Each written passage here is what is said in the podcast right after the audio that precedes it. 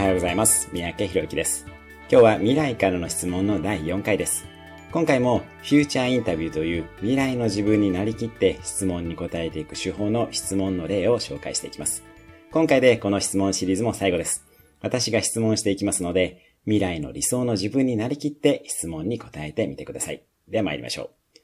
目標達成の過程で何か失ったものはありますか？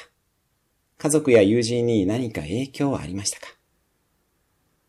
途中、どんな失敗がありましたか？もう一度やり直すとしたら、どういう工夫をしますか？過去の自分に対してメッセージやアドバイスはありますか？目標を達成した今、新たに掲げている目標は何ですか？いかがだったでしょうか？何か目標を掲げたら、ぜひこのフューチャーインタビューもやってみてください。自信が湧き、目標達成のプロセスも明確になります。